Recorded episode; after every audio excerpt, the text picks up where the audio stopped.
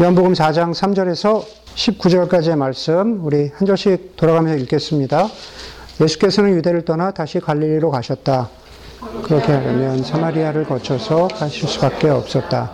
예수께서 사마리아에 있는 수가라는 마을에 이르셨다. 이 마을은 야곱이 아들 요셉에게 준 땅에서 가까운 곳이었으며 우물이 거기에 있었다.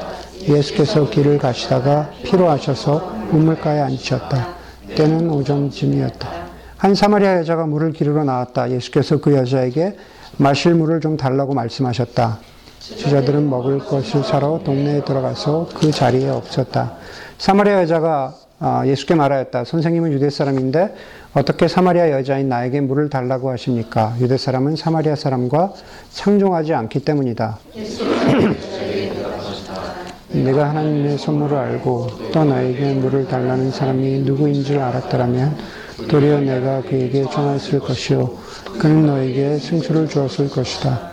여자가 말하였다. 선생님, 선생님에게는 두레박도 없고 이 우물은 깊은데 선생님은 어디에서 생수를 구하신다는 말입니까? 선생님이 우리 조상 야곱 더 위대하신 분이라는 말입니까? 그는 우리에게 이 우물을 주었고 그가 그 자녀들과 그 가축까지 다 이 우물에 물을 마셨습니다.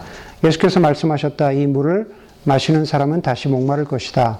그러나 내가 주는 물을 마시는 사람은 영원히 목마르지 아니할 것이다. 내가 주는 물은 그 사람 속에서 영생에 이르게 하는 샘물이 될 것이다. 그 여자가 말하였다. 선생님 그 물을 나에게 주셔서 내가 목마르지도 않고 또 물을 기르러 여기까지 나오지도 않게 해 주십시오. 예, 말씀하셨다. 가서 내 남편을 불러오너라. 그 여자가 대답하였다. 나에게는 남편이 없습니다. 예수께서 여자에게 말씀하셨다. 남편이 없다고 한 말이 옳다. 너희는 남편이 다섯이나 있었고 지금 같이 살고 있는 남자도 내 남편이 아니니 하고 말하였다. 여자가 말하였다. 선생님 내가 보니 선생님은 예언자이십니다. 예, 아멘. 예. 그 믿거나 말거나 그 저는 역사를 되게 좋아합니다. 그래서 원래는 정말로 그 역사를 전공 사학을 역사를 전공하려고 했는데 어, 학력고사 점수에 밀려서 예, 눈치 소신을 지원을 하는 바람에 예, 그 뜻을 이루지 못했습니다. 근데 진짜로 좋아요. 그래서 역사책을 보면서 그냥 여러 가지 그 상상의 나래를 폈던 그 어린 시절이 있습니다. 아, 역사를 어, 이야기하자면 빼놓을 수 없는 게 결국 그 고고학이죠. 고고학인데 어, 어릴 적에 그 이집트의 미이라나 그 피라미드 발굴에 관한 그런 그 책들을 읽었던 것. 뭐 예를 들면 또 중, 중국의 어, 진시황제나 진시황제 황릉의 그 뭐 병마용이라든가 그런 어, 책들을 읽으면서 아, 정말 고고학이 매력 있는 분야구나라는 것을 굉장히 어, 그렇게 매력 있는 분야라고 느꼈던 적이 있습니다. 어, 그런데 그 고고학 적인 발견들이 어, 빛을 발하려면은 그 소위 이야기하는 보물들이 어, 세상의 빛을 어, 드러내고 세상 가운데로 나와야 어, 정말 그 매력이 있구나라는 것을 우리가 알게 됐죠. 어, 영화를 보면은 그 인디아나 존스의 영화가 인기 있는 이유 중에 하나는 과연 그런 것이 있었을까라는 어, 그런 것들을 예, 고고학적인 발견들을 어, 진짜는 아니지만 어, 스토리로 만들어서 어, 뭐 예수님이 마셨던 컵, 뭐 그 다음에 언약궤, 뭐 이제 이런 것들, 아, 이런 것들을 어, 그 스토리를 만드니까는 우리가 와 하면서 빠져드는 그 이유 중에 그 하나가 아닐까라는 생각을 합니다. 아, 묻혀있던 것이 드러나서 사람의 손길을 통해서 다시 빛을 발하고 진가를 발휘하는 것은 보물들만 그런 게 아니라 한 사람의 삶도 그럴 수 있다라는 거죠.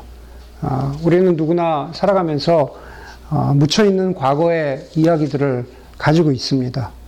어떤 사람은 영혼까지 죽을 때까지 그 묻혀있는 자신의 이야기를 영원히 가지고 가는 사람이 있는 반면에 또 어떤 사람은 인생의 어떤 계기들을 통해서 그 과거를 나누게 되고 그리고 그것이 그 사람의 인생에 큰 파장을 불러오는 경우들이 있습니다.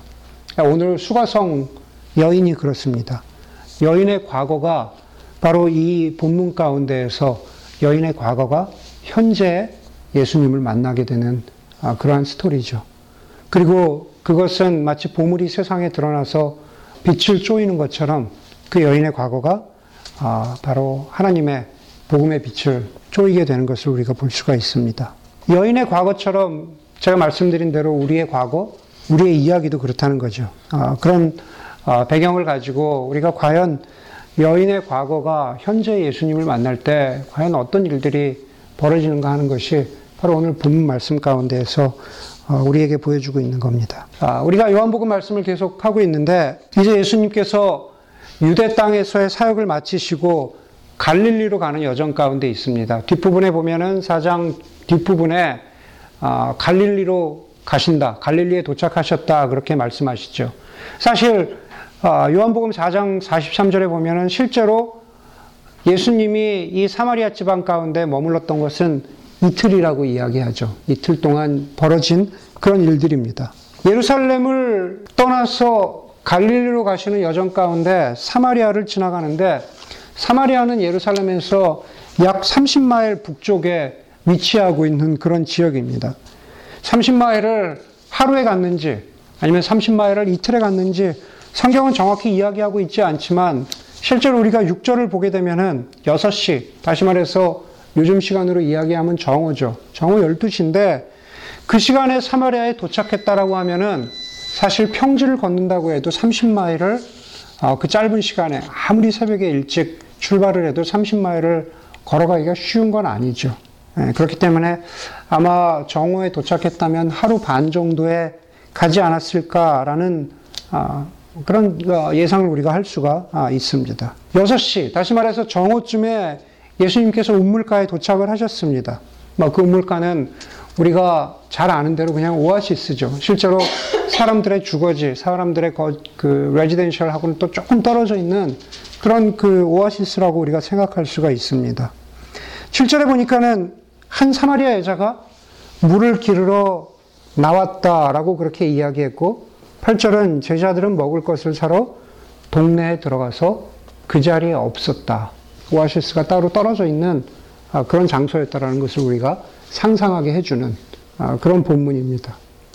시간, 시간은 대낮이고, 아, 우물가에는 예수님과 여인만 있습니다. 한번 상상을 해보자면, 누가 더 긴장을 해야 하는 상황일까?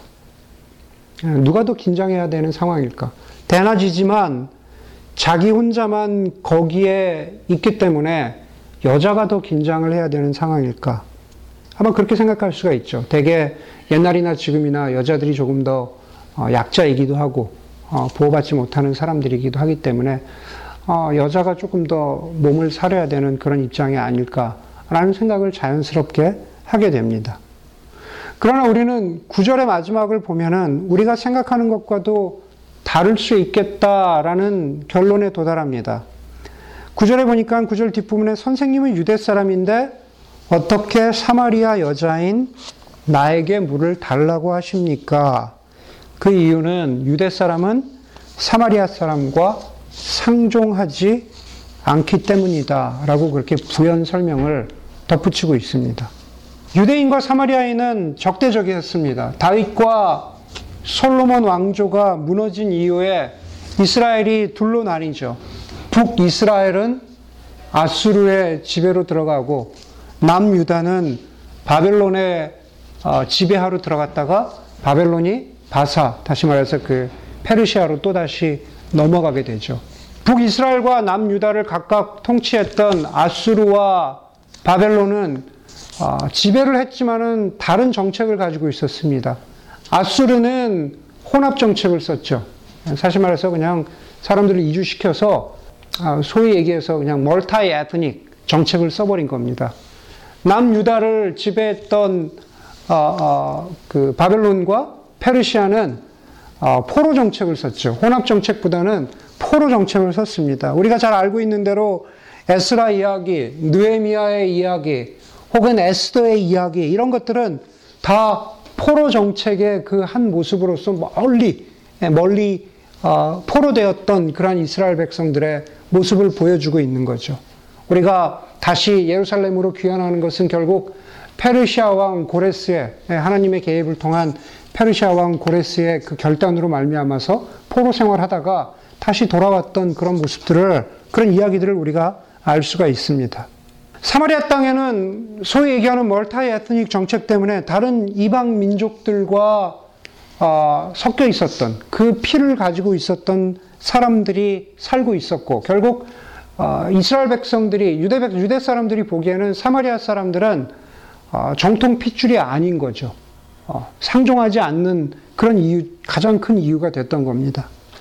그런데 참 재밌는 것은 계속 본문에도 나오지만 그럼에도 불구하고 이 사마리아 사람들도 자기들도 유대인들과 마찬가지로 아브라함의 언약의 계승자, 예, 모세 언약의 계승자라고 그렇게 믿고 있었고 주장했던 겁니다.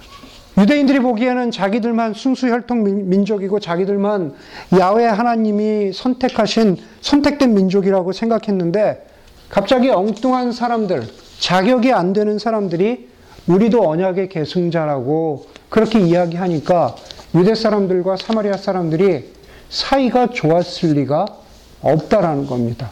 뭐 우리 흔히가 흔히 이야기하지만 어, 독도는 우리 땅인데 일본 사람들이 자기네 땅이라고 이야기한다면은 그러면 거기에 대해서 우리가 어쨌든 간에 좋지 않은 감정을 가질 수밖에 없는 그런 상황과 아마 비슷하지 않을까 싶습니다. 그게 바로 짧게 나와 있는 유대 사람과 사마리아 사람은 상종하지 않는다라는 그러한 의미죠.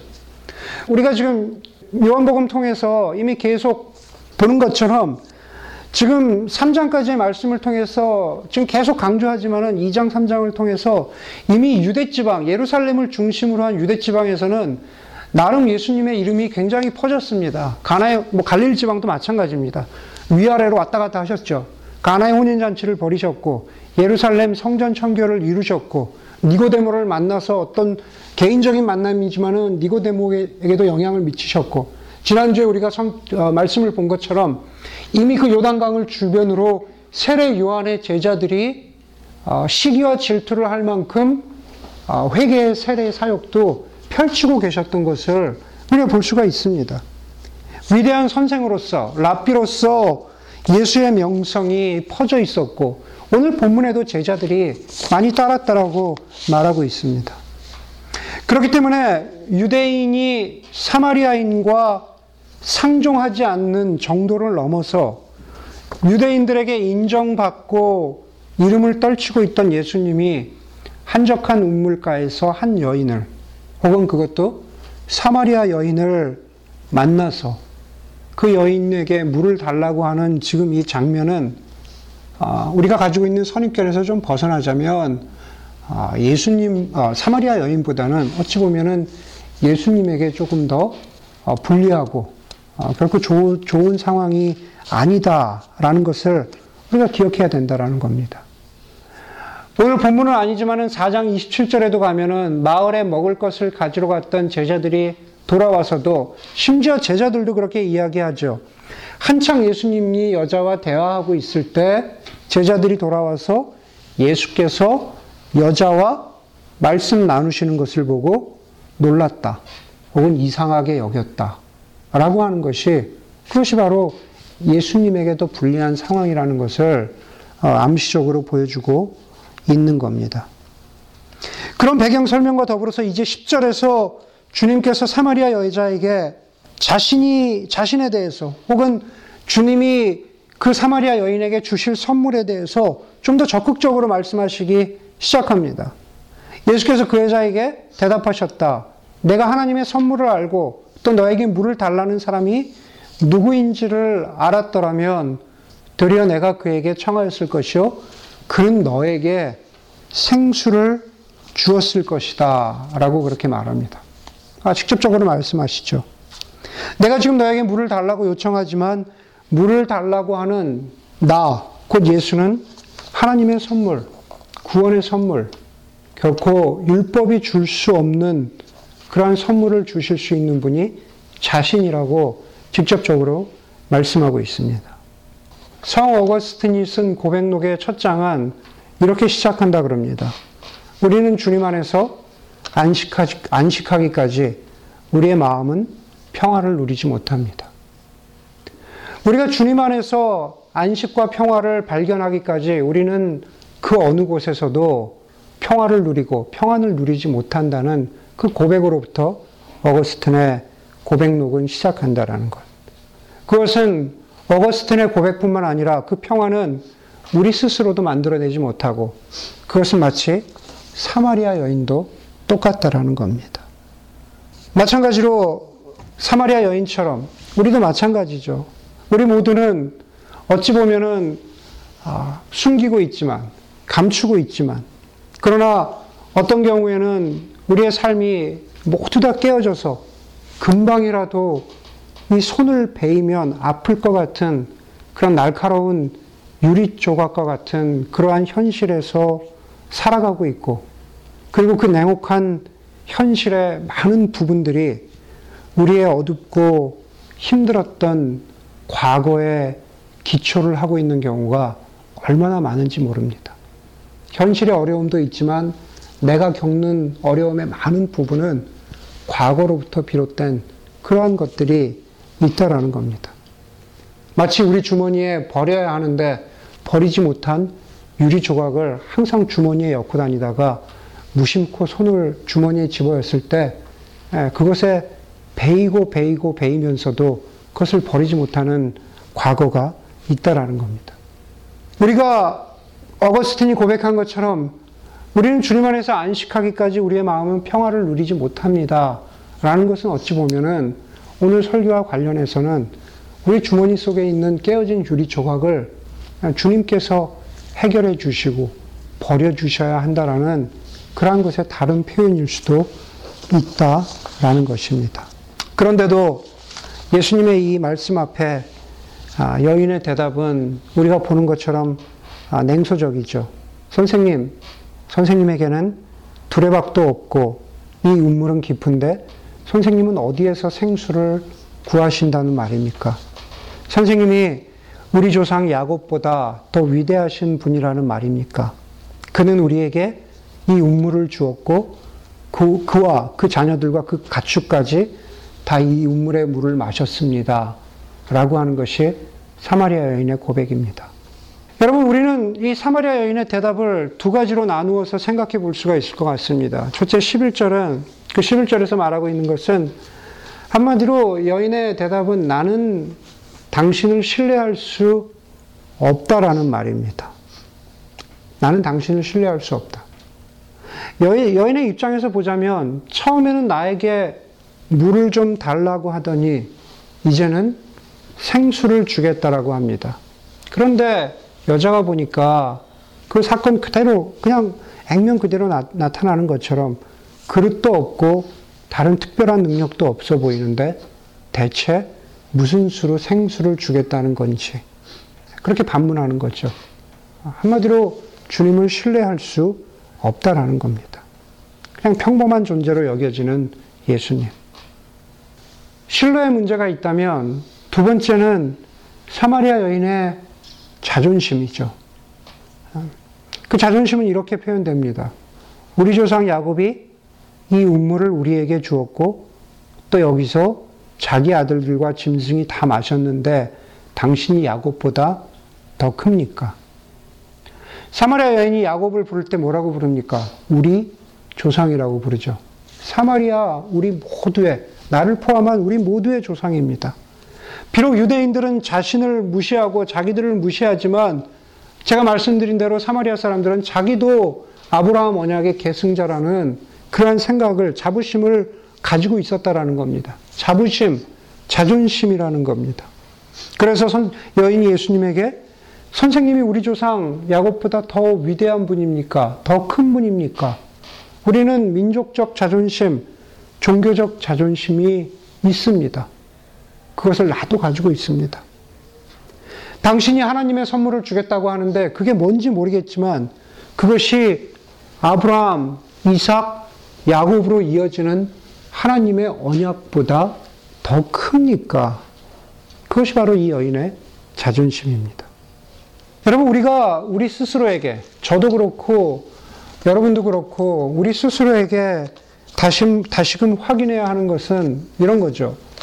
과거에 얽매여 있을수록 그 특징 중에 하나는 바로 여러 가지로 나타날 수 있겠지만은 과거에 얽매여 있을수록 신뢰의 문제, 누구를 신뢰하지 못하는 것, 그리고 자존심의 문제가 예, 우리 과거의 많은 부분들을 붙잡고 있다라는 것. 그것 다 우리가 볼 수가 있는 경우가, 그렇게 볼 수 있는 경우가 많이 있습니다. 신뢰하지 못하고 자존심의 문제가 우리가 과거로부터 나오지 못하는 문제의 중심일 수 있다라는 겁니다. 계속해서 사마리아 여인과 우리의 경우를 비교해 보자면 저와 여러분들은 우리들은 마치 이 여인처럼 신뢰의 어려움은 없는지 혹은 유난하고 유별스러운 자존심의 문제는 없는가 라는 것을 한번 되돌이켜 보아야 할 것입니다. 바로 이렇게 신뢰와 자존심의 문제 앞에서 힘들어하고 있는 여인에게 주님이 이렇게 대답하십니다.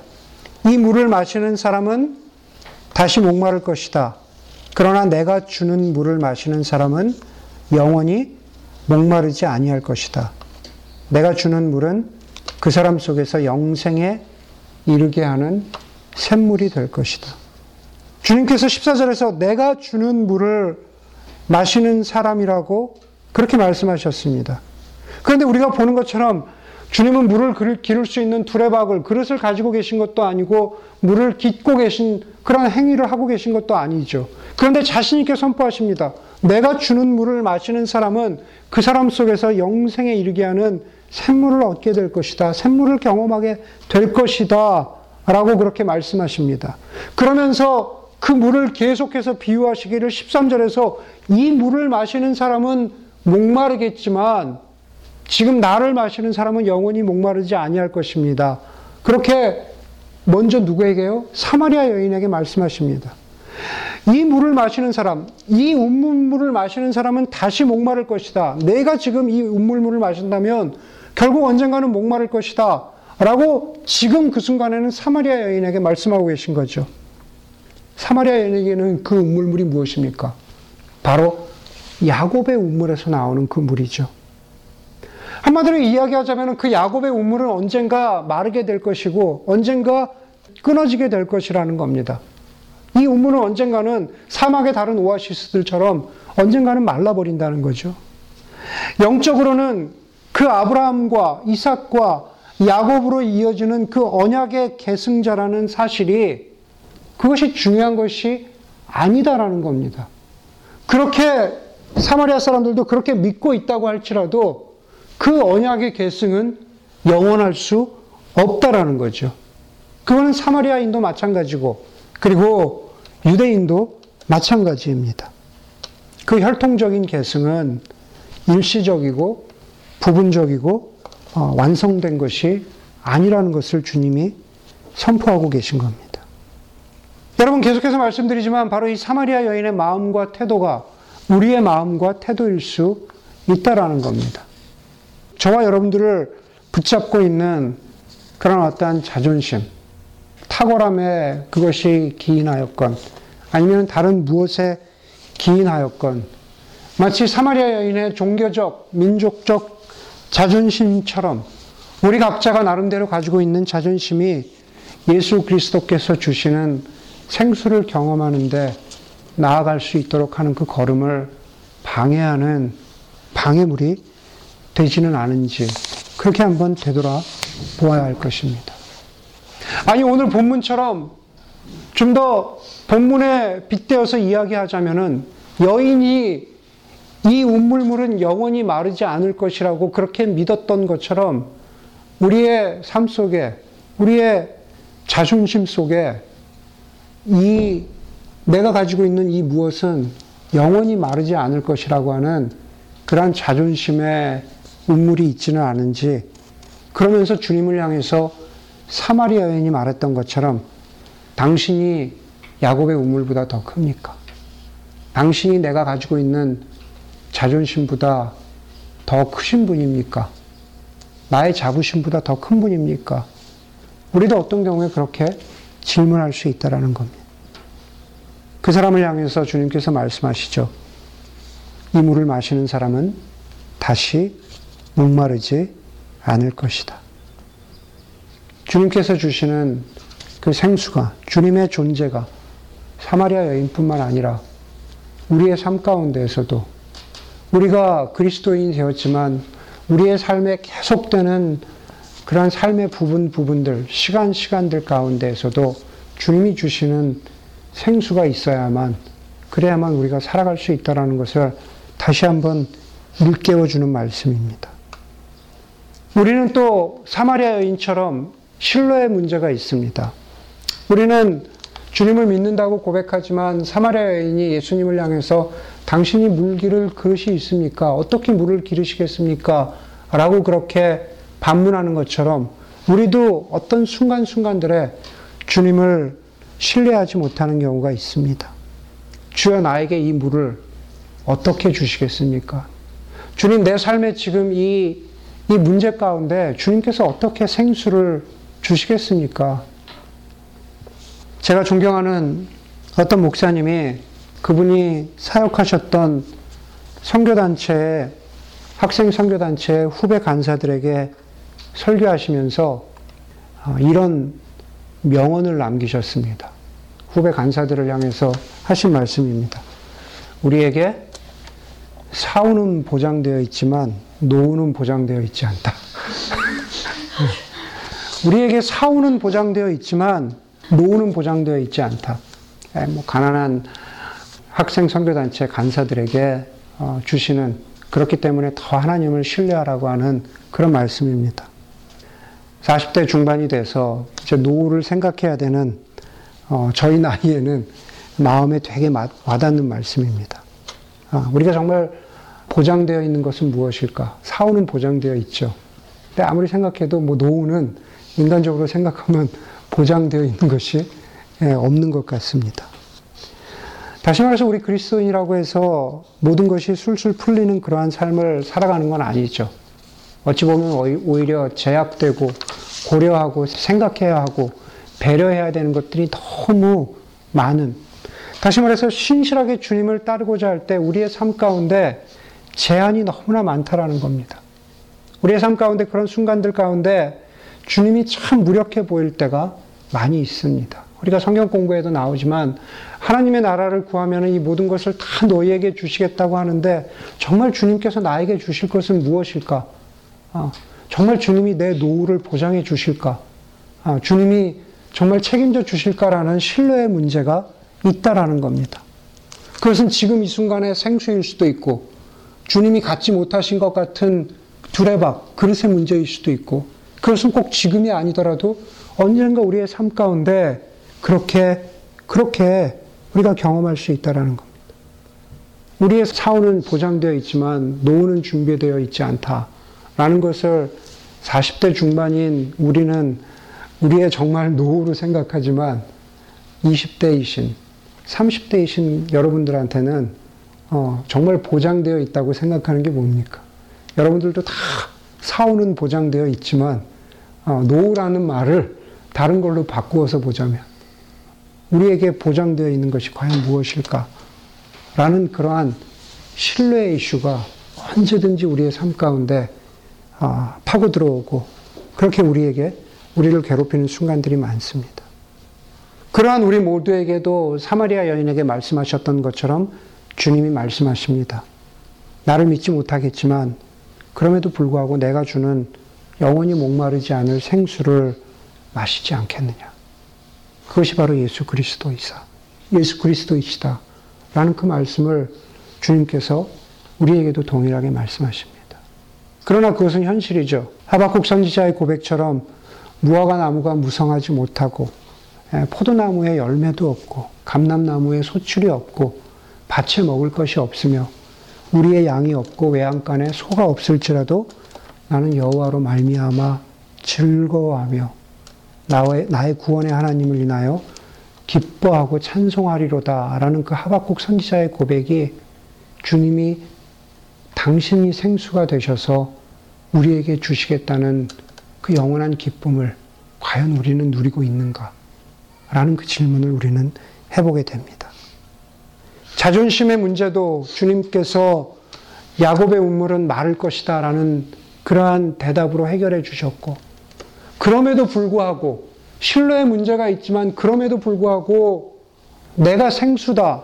나를 믿어주지 않겠니? 라고 그렇게 말씀하시는 아, 예수님 앞에 사마리아 여인은 또 이렇게 말합니다. 선생님, 그 물을 나에게 주셔서 내가 목마르지도 않고 또 물을 기르러 여기까지 나오지도 않게 해 주십시오. 팽팽합니다. 그렇죠? 지지 않겠다는 거죠. 절벽 위에서 싸우는 두 산양처럼 예, 뿔을 맞대고 싸우는 산양처럼 예, 지금 한 사람 한 마리가 절벽으로 떨어져야 이기는 싸움처럼 지금 예수님과 사마리아 여인이 그 두 마리의 산, 산양처럼 그 뿔을 맞대고 싸우는 그런 장면 같은 거죠. 누구도 지지 않으려고 합니다. 예수님께서 마지막 히든 카드를 꺼내십니다. 생수를 주제로 대화를 나누시다가 갑자기 여인의 남편 이야기로 주제를 바꾸십니다. 예수님은 사마리아 여인이 예수님을 생수로 인정하고 영원한 생수 대신 주님을 알고 만나기 위해서는 과거로 이어져부터 온 한 가지 문제가 사마리아 여인에게 있음을 알고 계셨습니다. 그것은 바로 여인의 뭐 결혼 생활이죠. 사생활이죠. 뜬금없이 16절에서 갑자기 주님께서 생수를 말씀하시다가 내 남편을 불러오라고 말씀하십니다. 남편을 데려오라니요. 데리고 올 수도 없을 뿐더러 여자 입장에서는 지금 그 시간에 거기에 남편을 데리고 올 수도 없을 뿐더러 내가 남편이 있지만 있다고 인정할 수도 없는 상황입니다. 17절에 여자가 대답하죠. 나는 남편이 없습니다. 참 이상한 거는 지금 살고 있는 남자가 있는데 남편이 없다고 합니다. 남편이 다섯이나 있었고 지금 있는데 없다고 부인합니다. 그러는데 주님은 그 여인의 대답에 또 이렇게 대꾸하시죠. 네 말이 맞다. 네가 남편이 있기도 한데 없다는 말이 네 말이 맞다. 사마리아 여인의 자존심, 사마리아 여인의 주님을 향한 신뢰의 어려움에는 바로 그 여인의 가장 가까운 곳에 묻어두고 있었던 마치 고고학처럼 누구에게도 드러나지 않았던 보여주지 않았던 자신도 인정하기 싫었던 과거가 있었음을 주님께서 아셨습니다. 제 자신을 돌아보면 저에게도 이 사마리아 여인의 자존심처럼 사마리아 여인이 가졌던 신뢰의 어려움처럼 제 자신도 인정하기 싫고 드러내놓기 싫었던 그러한 과거가 있었습니다. 여인에게도 남편이 있지만 남편이 없다고 고백한 것처럼 저도 그렇습니다. 저도 개인적으로는 어머니가 계시기도 하지만 또 계시지 않기도 합니다.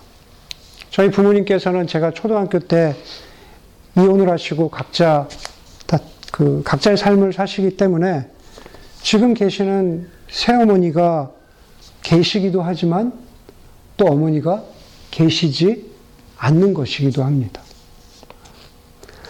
우스갯소리 같지만 제가 엄마의 부재를, 어머니의 부재를 가장 절실하게 느꼈, 느꼈 던 두 가지, 커오면서 두 가지 느꼈던 그 엄마의 부재를 느꼈던 두 가지 물건을 이야기하려면, 이야기하라고 하면은 그거는 농구화와 계란말이입니다.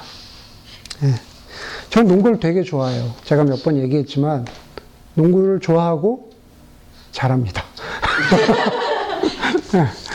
제가 계속, 계속 얘기할 거예요. 제가, 제가 과천의 허재였거든요. 네, 과천의 허재였습니다.